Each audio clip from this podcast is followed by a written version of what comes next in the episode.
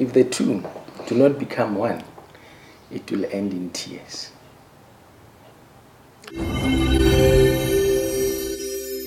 Two becoming one, it's a a beautiful thing and it doesn't just happen. The two can become one when people talk. When they say, I don't like this, I like that. When you do this thing, it makes me feel this way. You know, when I see this thing, I feel like, like I'm not important. So it's important that you talk. and assist each other. Also good for couples to talk about such things when you are in a good mood and say, I would prefer that next time you do things this way. I don't like it when you say these things or these kind of words hurt me.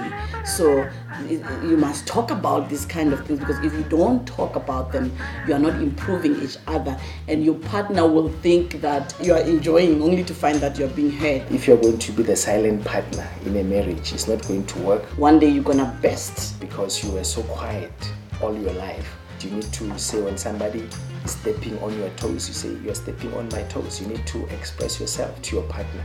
You can't be quiet. You need to open up and say, I like this, I don't like that. Let's do it this way, let's not do it that way.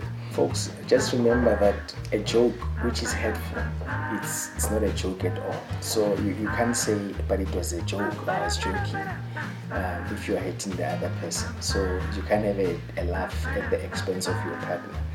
You can have a laugh at your own expense, that's okay, but you have to protect your spouse, their expense.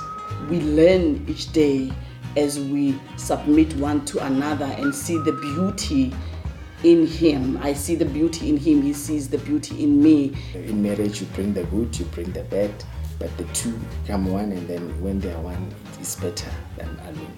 We work together, we are better together.